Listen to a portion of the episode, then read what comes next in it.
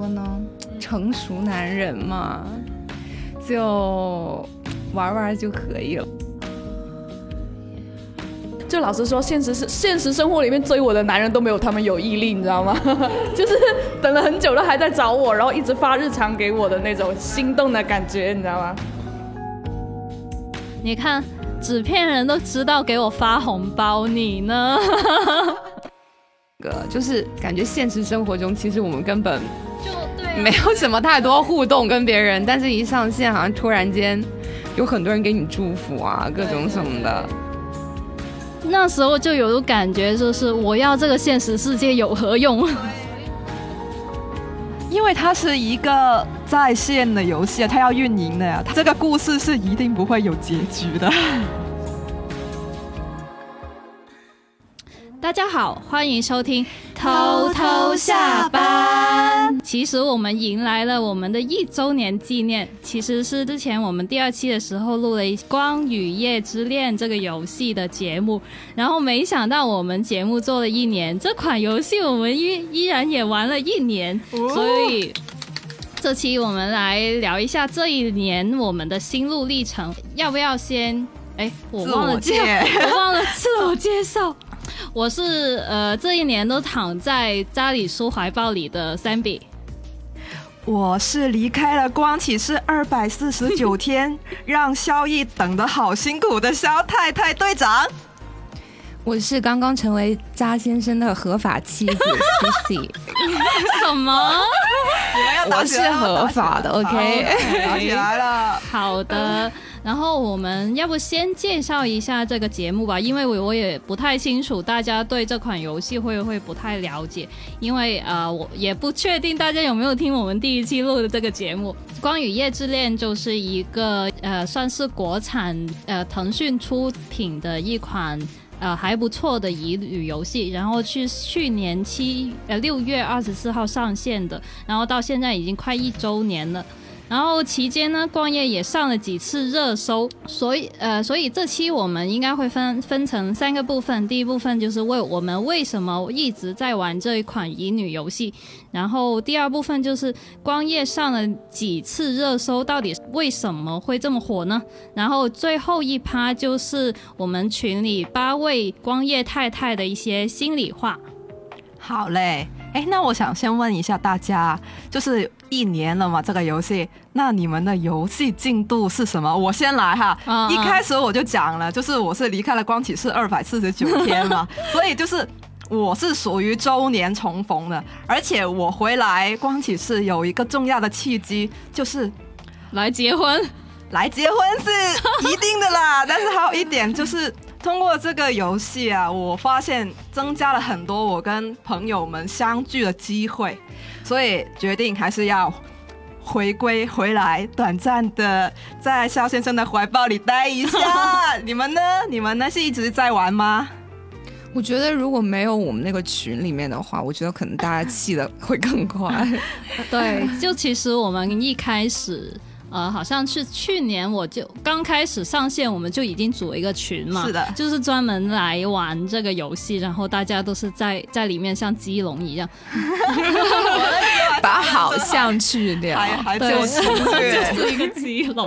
对，我们呃，其实我是断断续续有玩啦，因为其实我应该是持续每天有打卡到应该是差不多萧逸生日的那一天。但是，呃，后面我是因为玩了玩了哈利波特嘛，然后我如果一天要做两天也两个游戏的日常任务，实在是有点负担不起。后来就稍稍短暂的离开一下。不过什么呃新年活动啊，然后呃情人节啊那些活动，我都会上线先领取一下老公们的红包。西西呢？其实我也是断断续续，就是里面没有说一直在每一天都去打卡，因为我觉得这个 挺难的吧。因为它如果不更新主线或者更新卡之类的，其实上去是没有什么事情要做的。所以呃，我也是有什么节日啊，它出了新卡或者说更新了主线的话，我就会上去看一下。嗯，对。哎，那你们是有什么吸引你们一直断断续续的玩呢？我觉得最主要的是，就是其实这款游戏可能因为我们身边的圈子都是一直有留意呃它的一些动态嘛，而且它也频频上热搜，就是每一次我看到它那些更新内容，可能或多或少我都可能会在热搜上面或者 B 站那些呃账它的账号上面看到它那些 PV 嘛，还有一些主线更新，就一看到那个卡面我就哇哦，所以所以就是游戏。它的游戏美术跟它跟它的预上线初期，大家觉得是维持的同一个标准吗？对的，对的。啊，那然然后它的卡面又很吸引，对吧？确实这个方面，因为卡面吸引而抽卡，然后氪金这样子，毕竟。就是乙女游戏有很大一部分的玩法都是收集类嘛，这个是女女性很喜欢的一个点。然后，而且人性本来就喜欢赌博嘛，对，就捉住了这个人性的弱点，所以大家就成一直无法自拔。哎，那我想问一下，那互动对于这个游戏的互动方面，大家怎么觉得？其实就是呃，他每个男主他呃生日都会有一个比较大型的活动，还有他自己的附属卡嘛。嗯。然后呃，除了这方面之外，他每次大型活动时候，像什么七夕啊、五二零啊。情人节啊，圣诞节啊，又会有额外的一些剧情。就是除了这些之外，它好像平常也会有一些节日之类的一些小活动，就是有发一下短信啊之类。我觉得那个陪伴感对我来说还是不错的。确实，确实，而且虽然我。呃，就是回归嘛，现在回归有一段时间没有上线，但是我在群里面看到很多很多刺激的东西哦。反正刺激的卡我都没有分啊，我也是看别人刺激。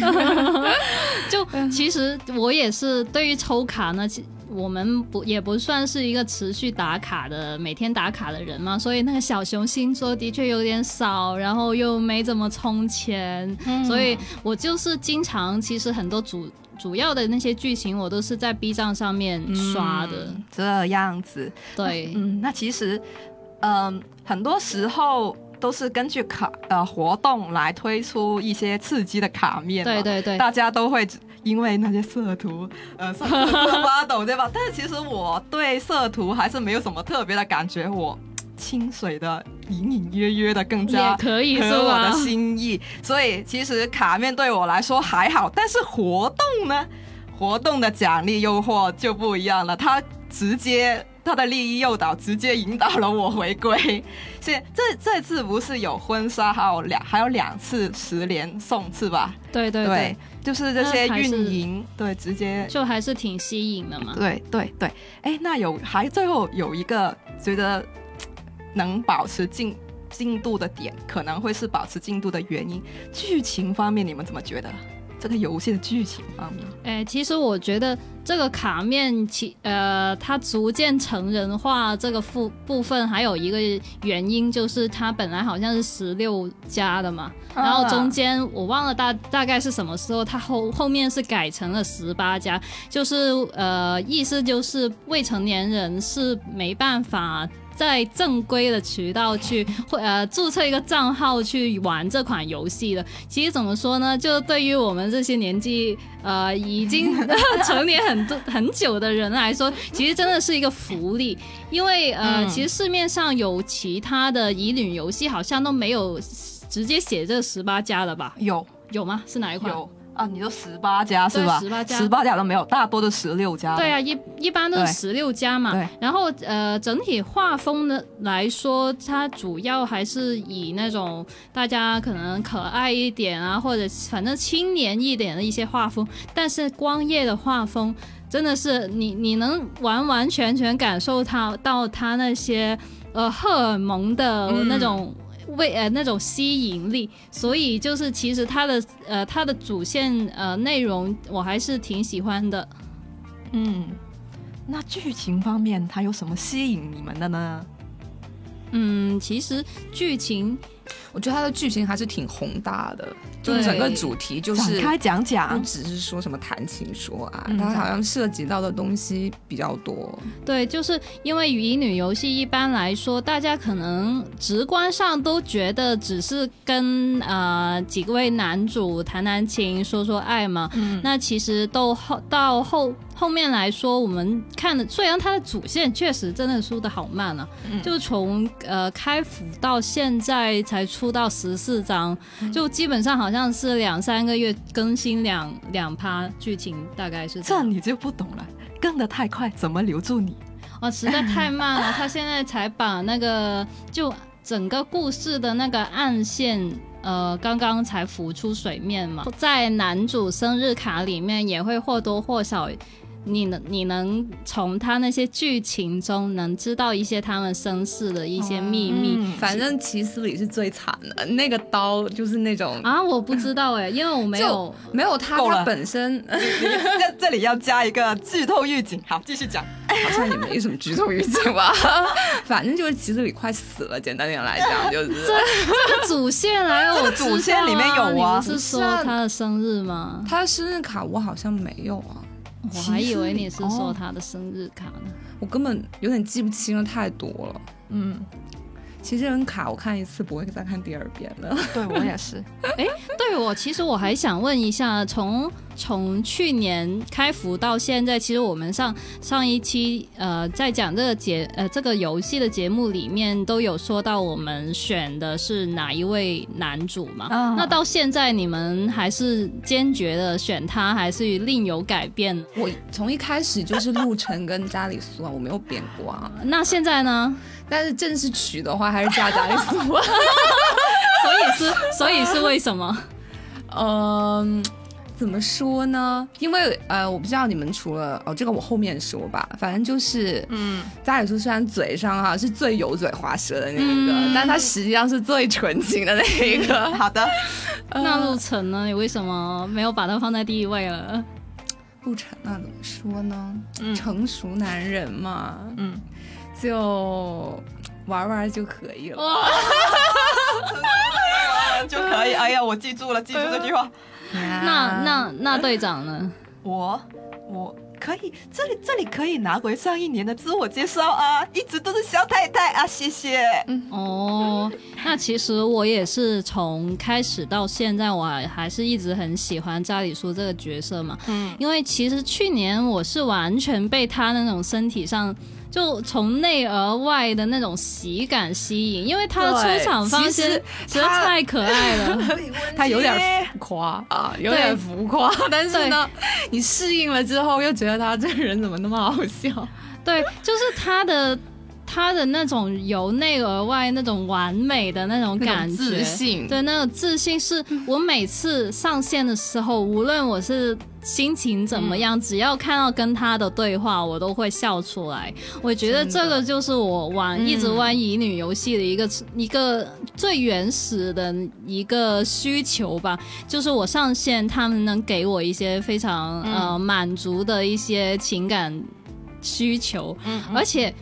我他我觉得他的那个生，因为他是第一个生日的男主嘛，然后我我是挺喜欢他那个生日卡，一开始在那个什么农家乐又去抓，对，最后送了个手链的那个是不是？对对对对对，就是那张。然后后面的一张卡，他还就是好像是去巴黎还是去意大利，反正是一个去去国外的一张卡嘛，呃，然后后面。不是，他就躺在那个浴缸里面，一堆小鸭子，就是你他这个人设就是很可爱，然后又很有童真，但是你看他那个外表总是满满嘴跑火车，没点正经，但是他其实是一个很深沉的人物嘛，所以我是挺喜欢他的。然后，嗯。还有，我是特别喜欢跟他在一起的 BGM，嗯，就是他的 BGM 经常用一些什么爵士啊，还有手风琴之类的，就很有情调，但而且配合他那些花里胡哨的服饰，就嗯特别抓人。好的，其实我有看网上，特别我很喜欢看 B 站那个三木嘛，他还有分析，他是好像专门是路程路程的推，然后就专门分析路程的那些什么西装的细节，那个其实那个视频特别值得大家看一下。好嘞，好，然后其实呃，除了除了野男人这部分，就他们的一些个人的吸引力之外呢。呃，我觉得它这个关于夜之恋这个设定为十八加的一个这一个主线剧情，它整个世界观啊，然后发生主要讲述的事情，其实都是非常就是比较深层一点的。它可能不是那种特别就青少年阶段可能对世界世界理解没那么强的时候，会没那么容易感知的一个故事流程。嗯。然后其实我有留意到，其实到第十章开始，有陆陆续续有介绍到男主的一些身世背景嘛。就其实啊，网上特别流传的一句话，就是那五个男主凑不凑不到一对爸妈。是的，对，就是大家的身世都是挺惨的，但是论惨，我觉得陆程应该是最惨的。嗯，怎么说呢？我觉得大家都有不一样嘛，但是因为好像陆程他的那个呃视角就是一个掌控，呃掌控全局，想想颠覆这个世界观的一个角色。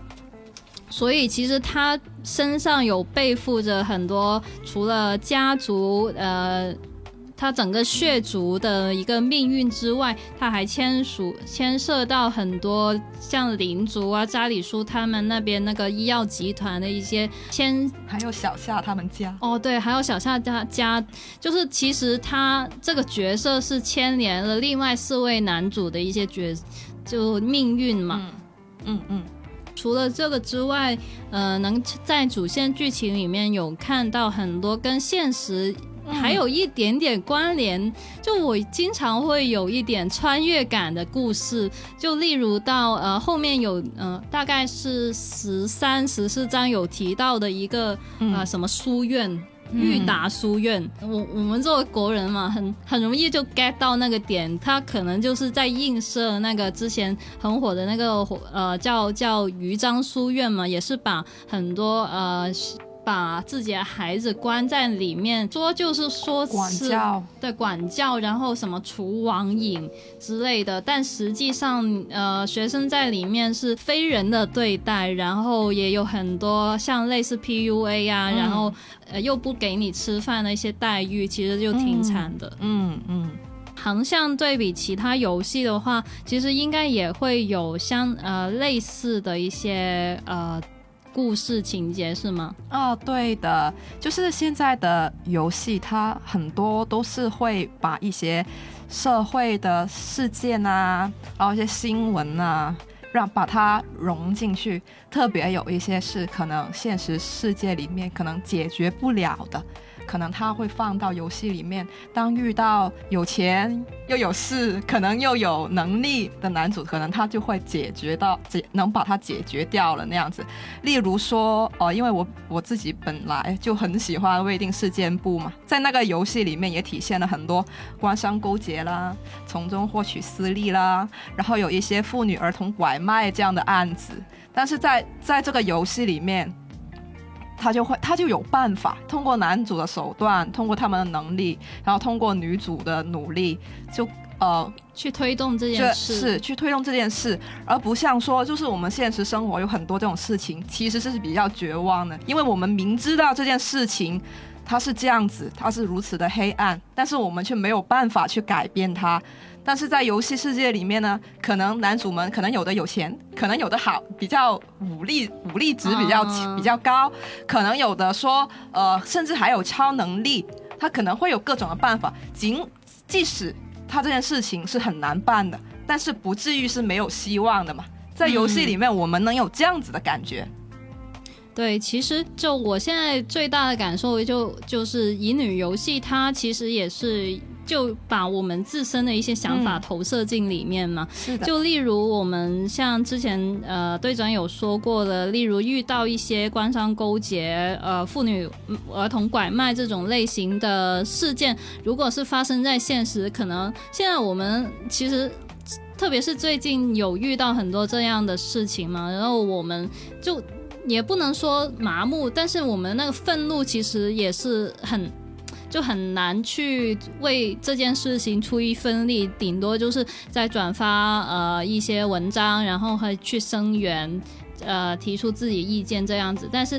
呃，作为一个个体，我是没有呃太大的办法去处理这些事情的。所以，如果在这个游戏里面，例如呃，未定他就好像是一个律师，呃，然后破案件的那种类型的游戏嘛，我就可以化身为主人公，还有男主一起去解决这件事情。就我觉得有点是投射了我自己的一些欲望的，还有一些呃感情色彩在这些事现实事件当中吧。是的，所以这些乙乙女游戏有很大一部分的吸引力，其实是来自剧情嘛。除了卡面之外，那他把这个美型的卡面，然后呃，游戏美术也很唯美嘛，然后还有好听的声音，那个配音演员有感染力的声音，这几点。就构成了一个浪漫的、美好的世界，然后再加上呃现实世界里面发真真实发生的一些社会事件，把它揉进了游戏里面，构成了它的故事主线、它的剧情、它的世界观。就这两方面的结合，产生了一个很强的环境代入感和情绪代入感，然后让玩家产生了一个。情感对现实世界的情感的补偿，我觉得因为这样子，然后玩家们产生了一个沉浸感，所以让就越来越欲罢不能。对，就是因为很多时候你对现实再无奈，但是你进入了游这个游戏这个世界的时候，你是能收获很多呃情情感的补偿的。嗯，我觉得非常深刻的一点就是新年的时候。因为我那段时间其实之前没有怎么上线嘛，过年也特别忙，在工作的时候，然后新年好不容易可以放假了，我一刚开始先在哈利波特那边。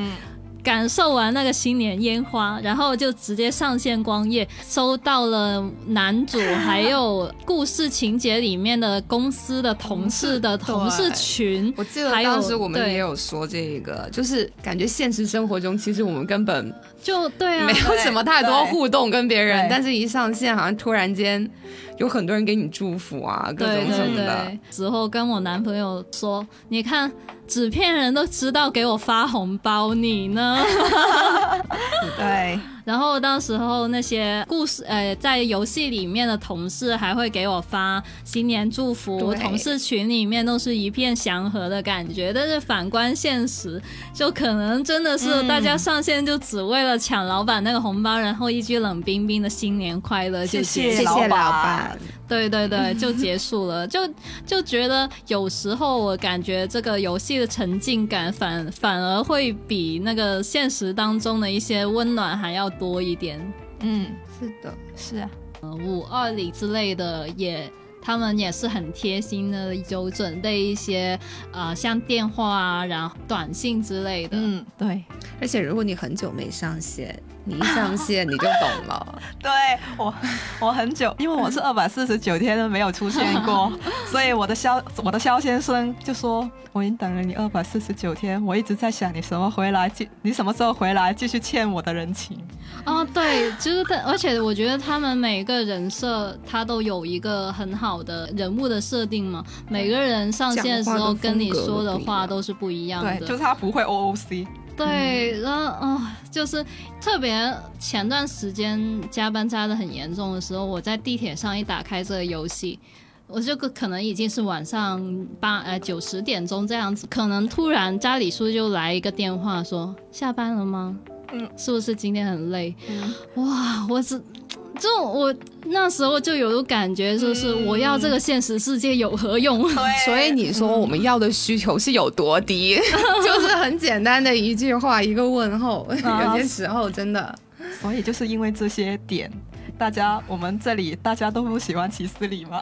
哦，对对 对，因为齐思礼只会问明天回来上班吗？对对对对，那个，哦，我我我真的是有点接受不了。虽然他的那个狐狸状态是挺可爱的，明天回来上班吗？就有种一直在抓你上班，然后要在职场上 PUA 你的那个感觉。这里无意冒犯各位齐太太，只是出于我个人的一个感受吧。个人的个人，对不起齐太太，对不起。对。我们接下来要来说一下这个游戏，其实上线一年以来，其实也上过好几次热搜了。因为我在我感觉里面，像现在热搜、明星瓜八卦，然后疫情各种东弄东西加起来，能在热搜上霸榜一天，真的是很不容易。嗯，然后我们接下来来。陆续挑了几个特别热门的事件来讨论一下吧。嗯，好。然后第一个就是大概是去年二一年十二月的时候，陆晨的原 CV 就是李元涛，因为碎粉骗炮这种类型，然后好像还有小三这类这种类型的事件，遭到了全就是整个游戏的粉丝的抵制，因为就觉得这样的一个人不配配陆晨的声音嘛。对。好像是这样子，嗯，光夜的项目方面也是很快的，在十十二月十三十号就下架了录呃原 CV 的一个语音包嘛，也照册道歉。但是其其实我是非常能理解大家一个呃粉丝去抵制呃这个这样一个配音员的一件事情嘛，对，毕竟其实你很喜欢这个角色，但是你听到他声音的时候，会去联想到啊原本他那个人。就做出这样事情，你是的确是有点难接受的。但是因为后面又换了呃第一任接手的配音员叫阿蛋老师嘛，然后就因为种种原因，他仅仅接手了这个项目，只只有一个月，他就被粉丝。还有工作室呃之间的掐架，离开了这个项目嘛，就觉得挺可惜的。可能不知道大家粉丝有没有一种什么感觉，是是不是因为他们呃他那个声音上线没有符合路程的呃感觉，还是什么？对这个配音演员来说是不太公平的。对哦，那那路程好像那段时间一直没有语音的。就是他，就是嘴好像在动，但没有声音，很奇怪，就失去了那种沉浸感吗？对，后来好像现在是换了最新的刘北辰老师，我觉得他的声音也蛮符合陆晨的感觉。对对对，然后我好像还听说他配了另外另外两位陆陆氏 陆氏家族，陆婷跟陆陆陆晨的爸爸也是他配的。所以他戏称为陆家嘴，陆家全家上下一张嘴。但是我觉得，哎，陆家嘴这个名字很符合陆家，对，感感觉就完全符合他们的设定。对对，就其实我也觉得，如果就是粉丝掐架就。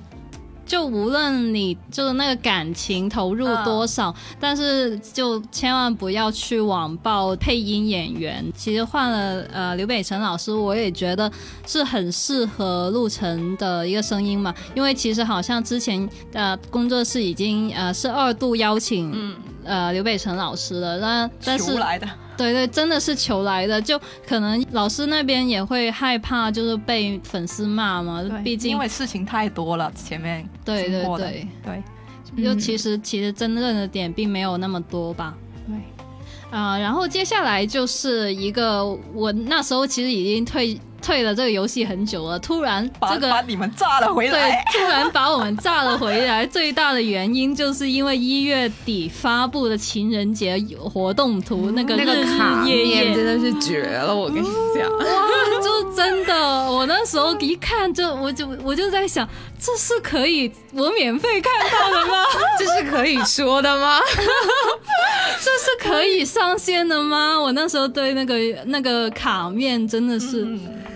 有这种感觉，我觉得应该是他开服到现在最刺激的一次更新。对，毕竟虽然我一张都没有拥有，但我觉得只要看着他们的卡面，我就觉得很开心。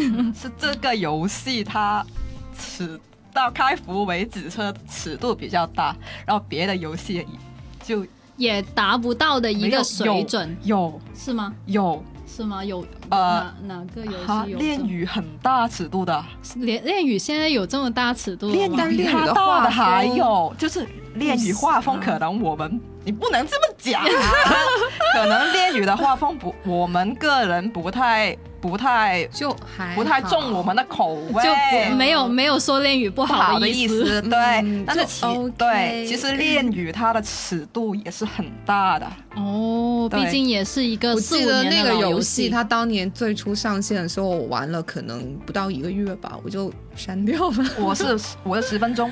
哦，这么那那我其实那时候也玩了三个月。哦，我那时候是喜欢李泽言，我有点忘了。我实在是受不了他那个游戏的美术，那个 UI 还有他那个对画风，你知道吗？其实我当时对这个没有太大的感觉，我是后来玩了这个，你们再发出来他的图对比了之后，我才感受到原来这么大的不一样感觉，对，这么大的不一样。那尺度方面。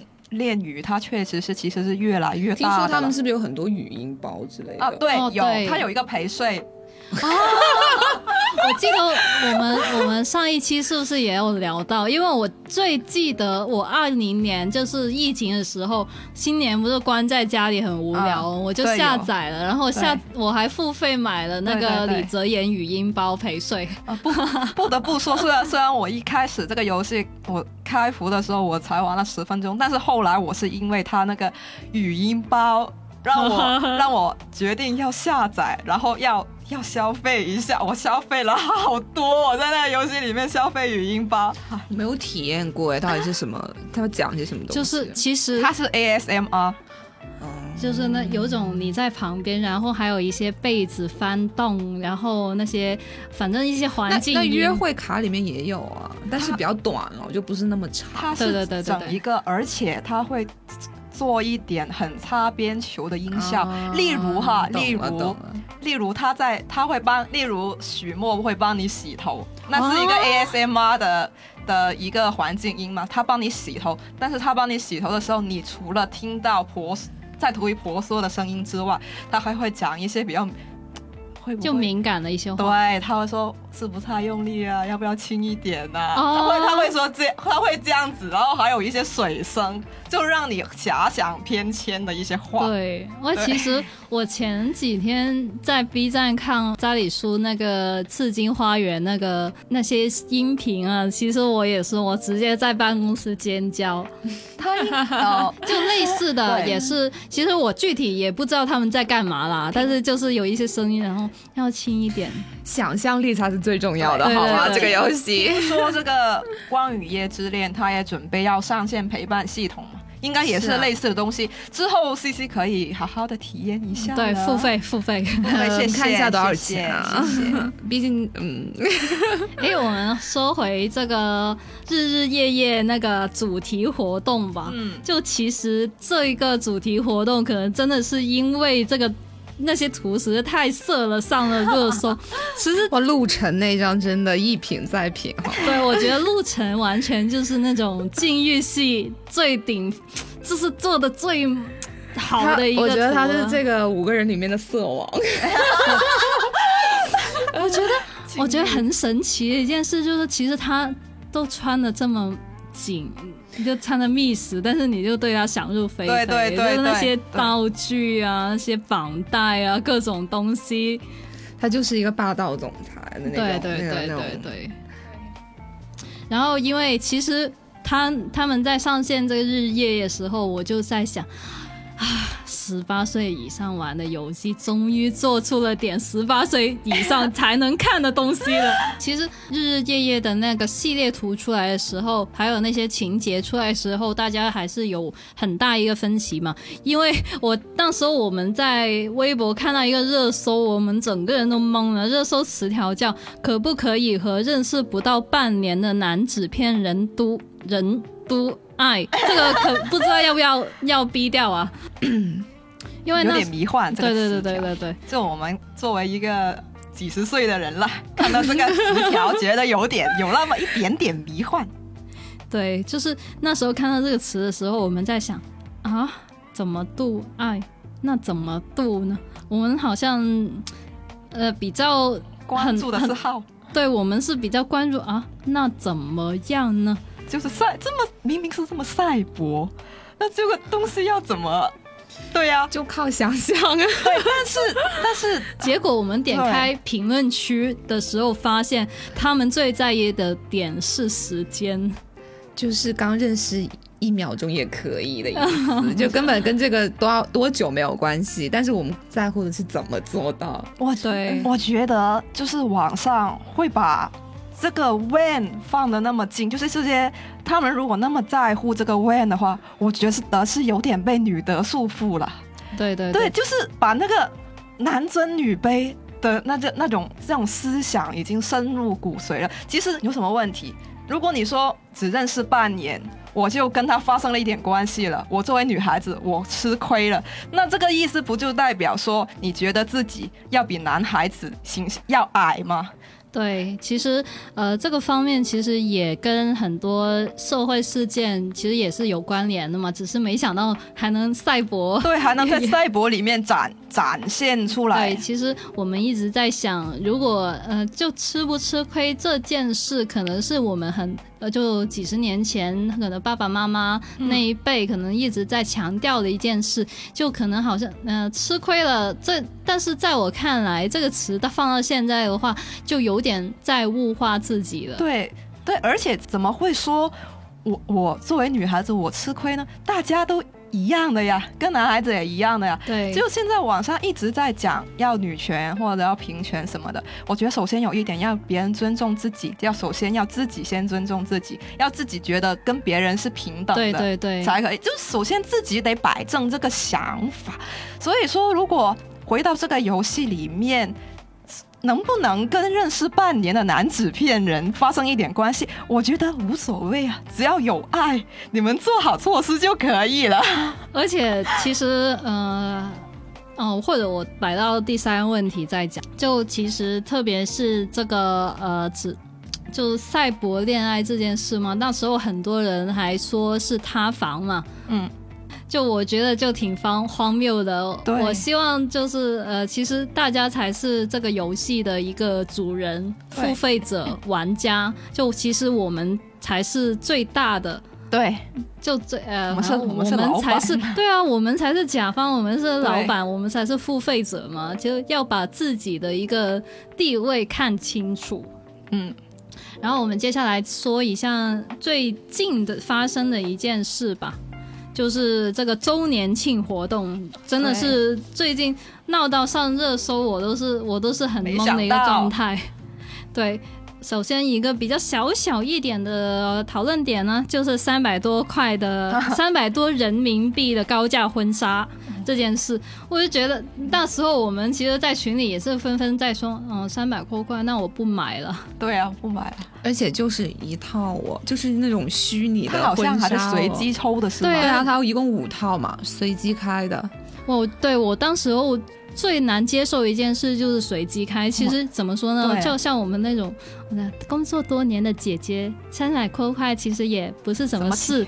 但是如果你说三百多块，我还不能挑自己的款，就意味着我要花更多的钱才能到拿到这个款。我就觉得这个吃相实在有点太难看了。对，对，然后还有一些声音就说。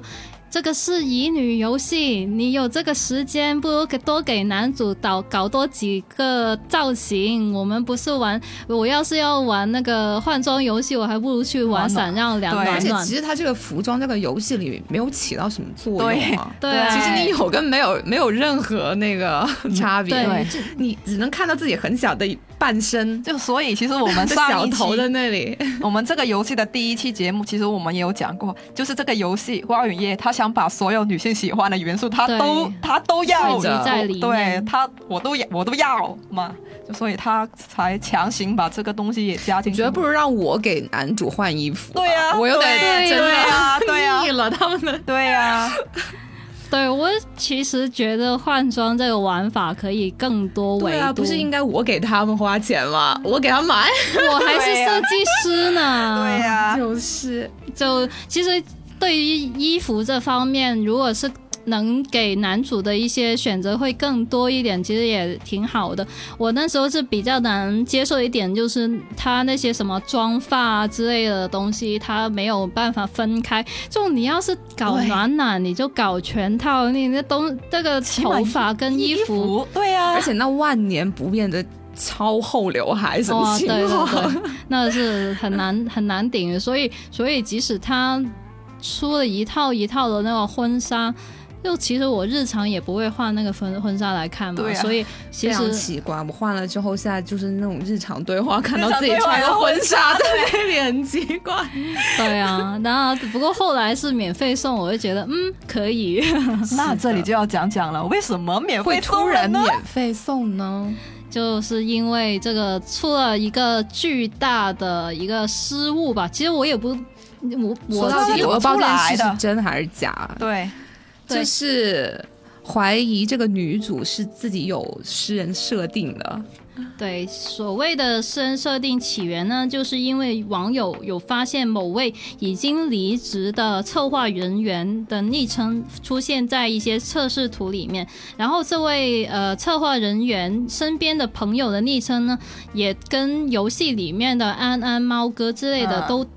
呃，一一对上的，所以网友就猜测，呃，这个女主其实是有一个原型的一个人设，就是包括她吃不吃辣啊，呃，南方人喜好这些东西，其实他们都觉得是一个呃完全的一个有一个原型人物设定，所以大家都觉得有点接受不了。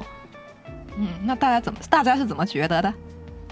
他们好像是说自己被小三了，就是我我这个我真的很难理解，为什么会觉得自己被小三？就是我觉得先不说，可能每个人都有相似性吧，对，就是这些点根本我觉得不不足以构成他真的有一个实实在在的原型。就是难道他不能不吃辣吗？对呀。就是他，就刚好他也不吃辣，所以他就是像他吗？就是这个逻辑我没有搞明白。嗯，对。就其实我觉得，呃，女主的一个人设，其实，在游游戏里面，我没觉得她的人设有多丰满。对，她对，其实我。根本上有点忽略他。对对对，其实丰满的是人，呃，都是都是男主嘛。你甚至不知道女主这个人的人生经历是怎么样的，所以其实他所谓的人设只是一些比较片面的文案堆砌出来的，我完全不丰满，是方便各位玩家去代入自己嘛。对，而且退一万步讲，就算是有加一点点有原型。就写的，就是可能我来设计这个角色，有加有有一有一有一个原型，我觉得也很正常。我觉得真的很正常。对，而他不可能是百分百一样的吧？我觉得最最起码，可能他的原型他是这样子生出来就是那样子颜色的头发吗？那不可能的嘛！就是所以说，这个这个东西，我觉得这不是有点想多了呢？对对对，其实啊，我作为一个算是行游戏行业的从业者，可以跟大家呃稍微解释一下。其实，呃，像光夜这么大的一个项目组呢，它是不可能只有一位策划人员的存在的。而而且呃，当时这个呃疑似女主有人设的这个前工作人员呢，也说明了，其实她是那个系统策划，意思就是呃做那些专门去设计关卡啊，然后。呃，节目流程的一些呃呃节 游戏流程的一个呃工作人员嘛，而且她呃大概率也不是一个做决定的一个人，所以其实她只是众多策划中的其中一员。其实我们呃更容易接触到的一些文案呢，可能在在于文案策划、内容策划这个部门里面的事，而且呃肯这些文案是经过层层筛选，然后大家一起讨论出来的一个结果。就是一般情况下是不存在说一个文案去做所有这些设定，或者有一些私人想法的呃一些东西，完全个人的情况出发对对对，可有可能他会是好几个策划身边的朋友的昵称加起来，像什么安安啊、猫叔啊，还有一个那个什么贺猫叔，那么猫猫哥满满好帅，对对对，那几个人可能也是身边的人，因为有时候你真的很难去。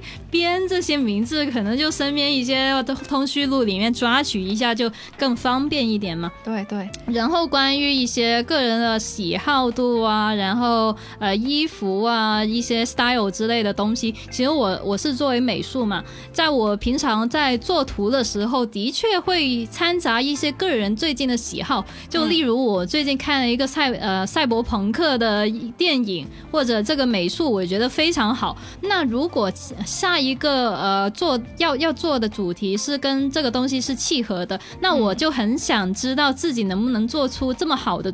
呃，下画面效果出来，所以我可能也会掺杂有一些我自己的私欲，就是加一些我自己的想法在里面。这个其实也是一个非常正常的，而且这个项目组这么大嘛，是很难说完全取决于一个个人的一些情感因素去阻挠整个项目文案的这个事件发生。所以其实我觉得，我这件事情有私色这件事情应该是不存在的，但是。呃，作为一个游戏从业者的一个呃职业操守来说，他把这些信息或者身边朋友的一些对话之类的，他不应该出现在公共场合。确实，确实，他这里确实是做的很不对。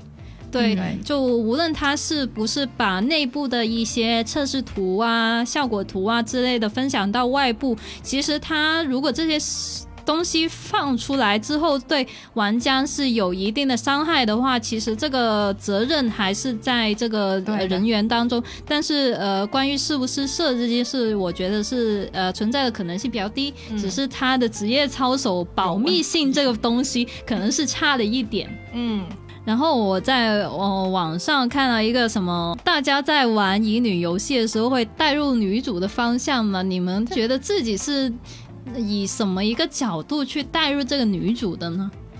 就我之前是不觉得的，但是后来认真思考，就是根据这件事情来认真思考一下。就是现在不是因为私设这件事情弄得很大，弄得很大，然后呢，玩家有的玩家会觉得自己被删，那从觉得自己被删嘛，就是因为他觉得这个游戏的。里面那个女主角，她是本身应该有一个原型，她是别人的替身嘛，所以从这个角度出发，我觉得可能觉得被删的这部分玩家，他可能是一个带入女主的一个乙女党。这个乙女党是什么意思？意思呢？他是把自己带入了女主角，然后。用这个女主的身份来跟男主谈恋爱，所以当这个女主她可能有一个原型的时候，她就会觉得自己是别人替身，我只是个小三，所以她可能会这样子认为。这是可能因为这种原因，我觉得可能大部分的人觉得被删的人，他可能是一个乙女党。那除了乙女党之外，其实他还有别的其他其他的分支，他可能有女主党啦。女主党是什么？女主党就是那个不把自己带入女主，但是。他他会作为一个旁观者来看女主跟男主谈恋爱的这样一个角度，他可能会把女主当当做朋友或者当做女儿那样子来磕 CP，是局外人。对对，他会有这样子的感觉。哇，那我们这些觉得啊，我怎么会是小三？我就是我，我就是正主。哦，我就是正主。我明显我是梦女党。对对，那对 我们我们我我们就都是梦女党了。那梦女党又是什么？就像刚才 C C 说的。我根本眼里就没有女主这个东西，在我就是女主，对，就是我本人在做这一切的事情，对对对对，他其实就是忽略了他，对对。那关于我，我本人跟。男主谈恋爱这个这个角度呢，它其实另外还有一个角度叫元女党。元女党又是什么？元女党就是就是也是我带入我自己跟男主谈恋爱了，但是我不是我本人，就是我的 好绕。对我的话，我会重新弄一个设定，就是对我会有自己。另外的人设来跟男主谈恋爱，就是这样，就是元女党。当然还有乙女腐了，就是他会在乙女游戏里面磕男男 CP。这个我是有点难接受的，对不起。对对，主要是这这五个男的目前的交集很少啊，怎么怎么磕？哎，但是我还挺喜欢看到两个男主同在同一个空间出现的时候，他们但就是目前这个剧情特别少，就好像一两次吧。有第第十章就有一个扎里苏跟小夏遇到的，还有骑士罗场，骑士里跟扎里苏，对对对，那个停车场哇，回味了两次，太太有趣了，太有趣了。对，就其实我也我自己的话，应该也是梦女党嘛，因为我我完全是忽略女主那些东西，除了。女主一开始对扎里说的那些每一次的那些回复，我都是不能接受。我很想说，你不能好好 好的对他吗？你不能好好的说话，你不能给我一个还不错的选项吗？所以我那时候对这些对话，其实那些文案我还是有点意见的啦。你要自己回复是不是？我真的很想自己回复。那可能就是一个鸡笼。有的时候他不是故作矜持吗？我觉得根本没必要啊。对对来，我一般会选择调侃他，就是不让他台阶下，很好笑反应。但是我我我虽然不是一个渣太太，但是我会觉得这样很可怜，我很我很想要对他好一点。对，就是。呃，后后面反正我到现在看到第十四章就也还好，就没有一开始对扎里苏那个那个对话里面这么惨嘛。就之前实在对他太差了，我都啊，因为他最开始出场的时候确实。就绑架他吗？对，就是那那个情节之类的，就是好像这个人不怀好意，感觉坏人，很有趣啊！我那个时候就觉得他很有趣啊。哦，我记得就是那个飞机什么各种那个 BGM 突然就上来，对，然后 一排人在在直升机下面啊，不是直升直升机，私人飞机下面对等他吗？反正反正我当时带入的感觉就是不能给我一个好的选项吗？然后反正我到现在其实我个人还是。呃，对女主这个人设方面，我完全是忽略她了。但是我还是比较好奇，她作为一个什么拥有神的能力这件事，她到底是何方来来者呢？这个就很希望之后光夜会开快点更新一下主线。下个月应该要更新了吧？对啊，一周年还不更新，等到何时？他也不会那么快把这个事情。其实他虽然里面那一整个章节很多东西，但其实真正的主剧情可能就一点点，因为他大部分时间都在讲废话。因为他是一个在线的游戏，他要运营的呀。他如果一开始就把它写完了，就没有故事完。对，这个故事是一定不会有结局的。我知道，但是就希望它快一丢丢。对，一月一更好吗？玩不及了，玩不及。对啊，就就希望他赶紧更新的快一点吧。嗯，哎，然后我们来到第三部分，就是最后一个部分，就是采访一下各位，还有我们晚晚上要去一个光光夜太太的聚会，就有八个 我们身边的小伙伴也在玩这个光月游戏。对，我们都会问他一个问题，就是酒席啦。对对对对，在这个游戏里面，令你印象最深刻的时刻是什么？我记得这个，我之前在群里也有发，就是截图过给大家。是什么？具体说说。那个是不是主线剧情来的？那个是在那个约会那里来，然后你打开不就可以看到有一个邂逅吗？啊，对。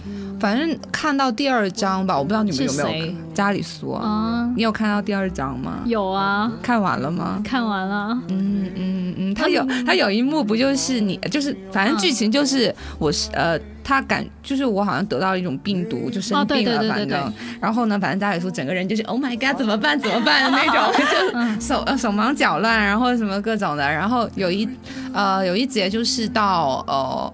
前一天很严重，突然间加重，然后后来呢，就是呃急救之后就是稳定下来了。嗯，然后我早上睁开眼的时候，他就睡在我旁边，然后他的手呢就是食指的握着我的手，然后哇，是不是有没有有没有触碰到你的内心？对我那时候看见那张图，完全就是我的心软了，真的就是心里有一种一暖的感觉，你知道吗？而且那那个我觉得那一段邂逅里面。的剧情写的真的很好，因为我昨天晚上为了这个我又品了一遍，就他完全有把他另外一面展现出来，就是他不再是这么油嘴滑舌，就是因为他对到他的职业身份就是医生这件事情上面，他是非常非常认真。然后，呃，加上如果是他自己非常重要的人生病了的话，就是有生命危险的话，他是真的非常的在乎。对，然后所以这整件事情很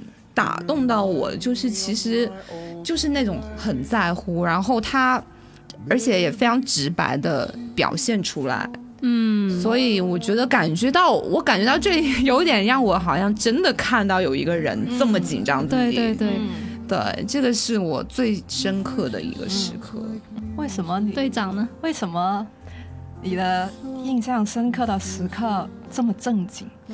那难道你呢？我印象深刻的时刻就是我抽了十四个十连。你居然抽十四个死，一个六星都没有，那我也差不多，我七六抽只出了一个重复的。十四个十年没有保底吗？没有，只能换的。这个游戏没有保底，全是五星，最多的五星。对，这个没有保底，没有六星保底。对你除非抽到一百，他就送你一个嘛。哦，他这是没有七十保底，所以就是抽完十四次都没有出过六星。你那你昨天晚上不是抽了三个吗？不是这一次，是之前。这个居然是你印象最深刻的时候吗？然后群里面，群里面的大家，我们群里面有七八个人，全是他们其中有三四个人呢。会很容易抽到，而且一而且抽十次里面会有三四次的双黄蛋。我知道你说的是陆夫人。每每次发生这种时刻，其实我都很想退群。我也是，我也是吧。这个游戏根本就就就这样子，一百四抽了一百四十，你算一算要花多少个小熊？所以这样都不出一个六星。真的太伤人，真的会谢，真的会谢，这个真的温暖了我的四季。所以，嗯，好的，印象我真的很生气，你知道吗？好深刻哦。好吧，到你了，来结尾吧。嗯，好吧。我最印象深刻的时候，其实也是扎里书啊。我就看到呃十四章最后的时候，那陆婷不是给他一个幻境嘛，里面就是有那个孙太宗在里面，然后他后呃就他爸以为他会直接杀掉那个孙太宗嘛，但是其实呃扎里叔只是把呃就是用那个剪刀刺穿了那个孙太宗的右手。因为作为一个外科医生，你的手毁了，等于你这辈子也就在医生这个生涯上面，在你也是毁了嘛。然后那时候他其实应该没意识到自己在幻境里面，但是很失望的跟女主说了一句：“我可能再也不当不了医生了。”哇！我看完那句话之后，我整个人都心碎了，好想抱着他呀！就是谁不想呢？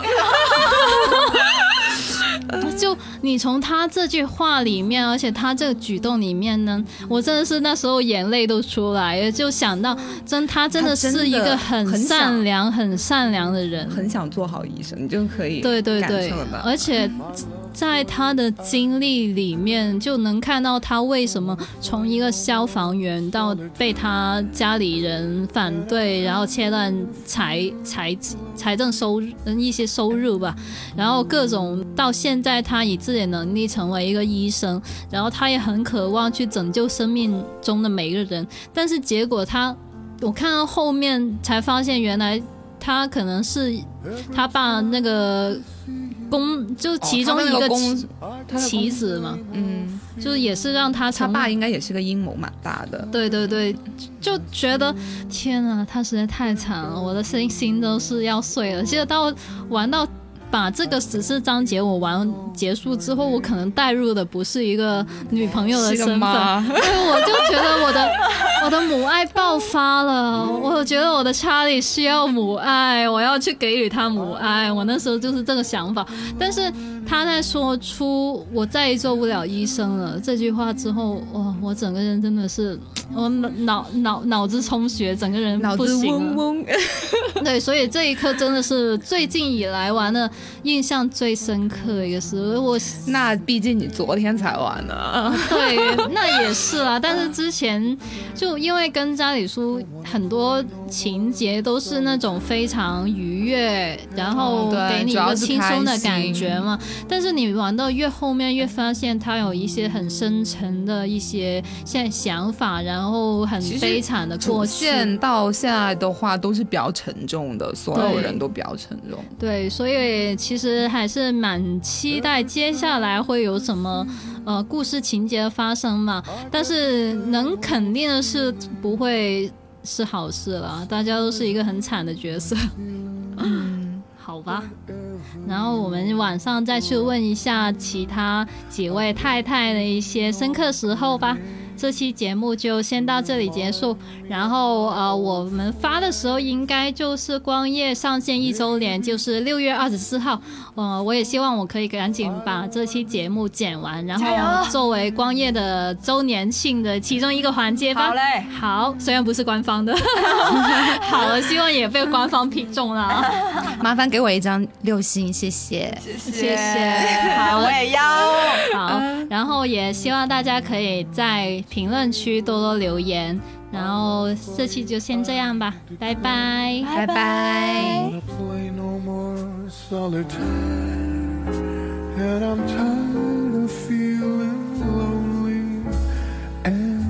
呃，我最印象最深刻的就是有一段的情节是，啊，渣哥和他手下拉着横幅说通往爱情之路，我是被他搞笑人设所吸引。